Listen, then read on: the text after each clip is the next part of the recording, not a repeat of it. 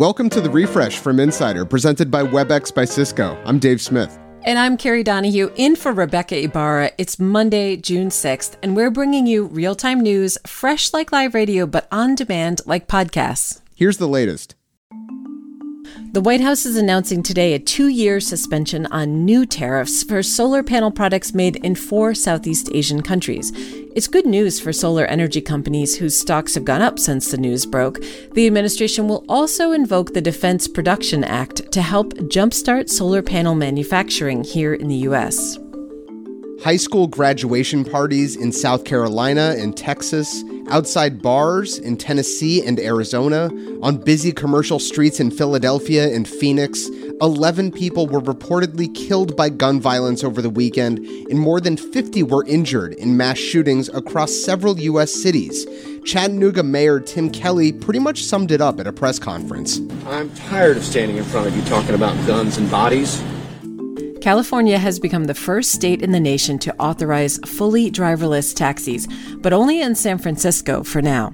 The city has allowed a number of autonomous car tests recently, but now GM's line of robo taxis called Cruise can begin operating commercially. The cars won't be given free rein though. A limit of 30 taxis will be authorized at first, and they can only drive between 10 p.m. and 6 a.m. when there's no heavy rain or fog, and only in less congested areas of the city. The world's biggest four day work week trial has begun. Over 3,000 lucky employees from over 70 companies in the UK have partnered with a think tank that focuses on bettering the mental health of workers with four day work weeks. All participants will work one day less per week, and their pay will not be cut.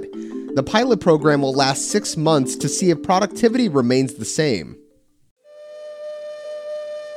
A new quarter coin is out today. It honors Wilma Mankiller, the first woman to lead an American Indian tribe. Siona, God. It's a great day in the Cherokee Nation. At a ceremony in Oklahoma, Mankiller's daughter Felicia Olaya quoted her mother's thoughts about those who step up. They are the people who care about others, who will extend a helping hand to someone in need, or will speak up about an injustice that they see.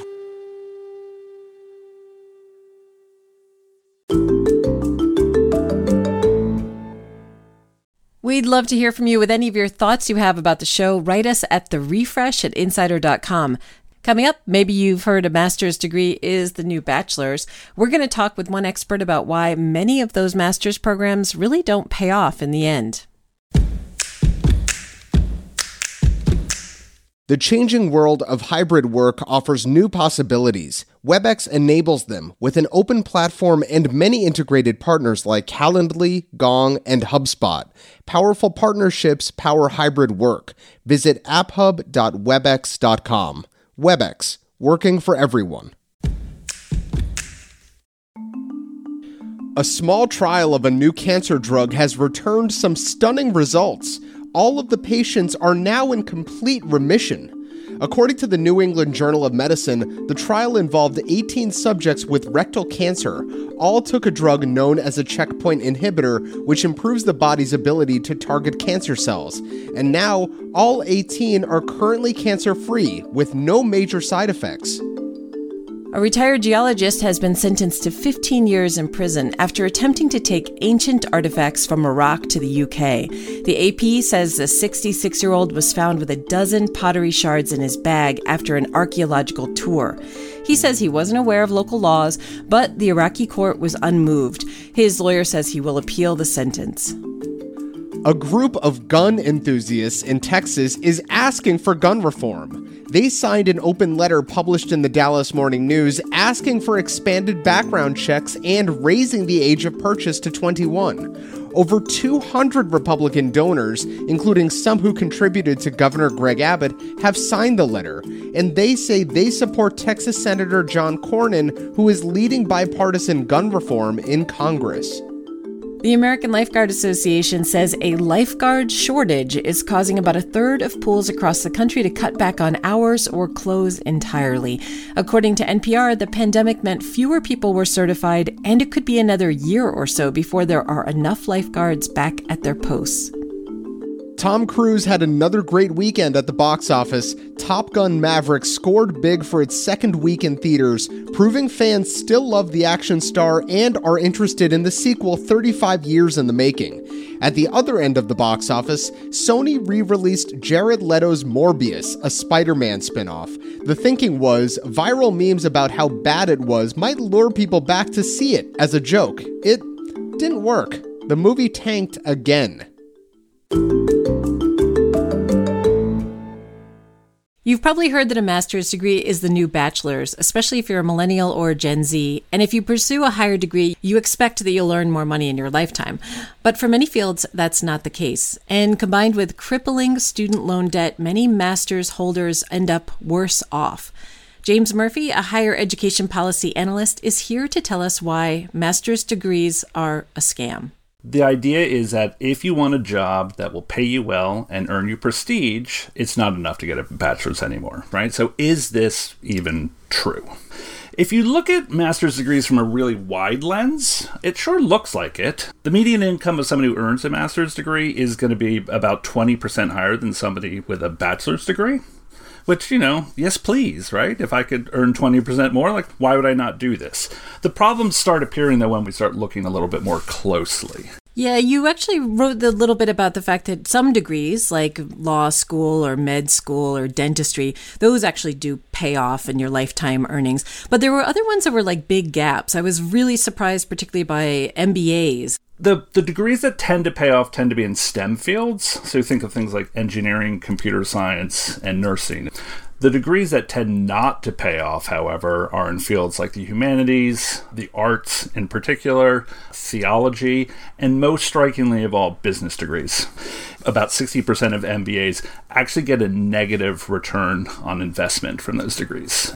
It's not even a question of like does the degree pay for itself? It's that you actually end up in many of these fields making less probably because you're being funneled then into jobs that you think like well i have a master's degree in english or a phd in english and you, you head for uh, a career that you will very likely end up making less than say if you were just said well i have an english degree and i can write and let me go work for you know in communications for a large corporation or something like that that's fascinating and a little terrifying.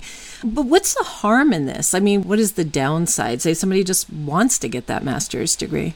So the downside, I think, is debt. People get a master's degree tend to borrow much more frequently than people who get a bachelor's degree. And debt really gets us then into, I think, the, the actual like scam part of all of this. Um, because there's a reason students take on so much more debt. And the difference at, in master's schools is that when you get a loan for, for a master's degree or any graduate degree, the, the loans are, are essentially uncapped. You can borrow as much as you need. The problem is that uncapped money is something that colleges then looked at and said, oh, we want that Look at that. Somebody just opened a fire hydrant and there's all this cash coming out of it. So, over the past decade, 9,000 new master's programs have been created by colleges. If someone's thinking about going to grad school, is there any easy way to tell what might benefit in the long run? Any transparency here at all? I think transparency only goes so far, right? People just feel like, oh, I really want a master's degree. So I think a, another question that anybody considering a master's degree has to ask themselves is why am I doing this? If you think you should get a master's degree because other people have told you that a master's degree is the new bachelor's, please don't get a master's degree. if you're going to get a master's degree, you should say, I want to get a master's degree to earn this skill, that skill, and this skill. I want to graduate with the ability to do two things that I couldn't do otherwise. And if one of those things is get a better job, then no, you you, you haven't done enough research. Uh, James, one of the things you wrote about is that this disproportionately affects women and people of color, who often are the folks that are sort of most convinced that in the job market that they should get a master's degree. Can you talk a little bit about that? Yeah, that's an incredibly important component of all this, and and I think a reason why we absolutely don't want to blame students alone for getting a master's degree. We don't want to say, like, well, this is your choice um, to go $70,000 in debt, and, and therefore it's your problem and your responsibility. I think we have a shared responsibility for this. The majority of people getting a master's degree are women. And the reason many women and the reason many people of color go into a master's program is because there's a wage gap women earn less than men do, um, and people of color earn less than white people do. So a master's degree seems like a good way to cover that wage gap. And it might even do that, right? You might even get the master's degree, come out and get a job that pays more, but then you've got $100,000 in debt. Many people who get a master's degree do indeed think that it's worth investment, but we do have to reckon with the fact that this is hitting again, women and people of color more than anybody else. James, thanks so much for joining us on The Refresh. James Murphy is a policy analyst and writer. Make sure to follow The Refresh from Insider on Apple Podcasts, Spotify, or wherever you listen to podcasts. And please leave a rating and review. It helps other people discover the show. You can also just tell your smart speaker to play the Refresh from Insider podcast. I'm Kerry Donahue. And I'm Dave Smith. Talk to you soon.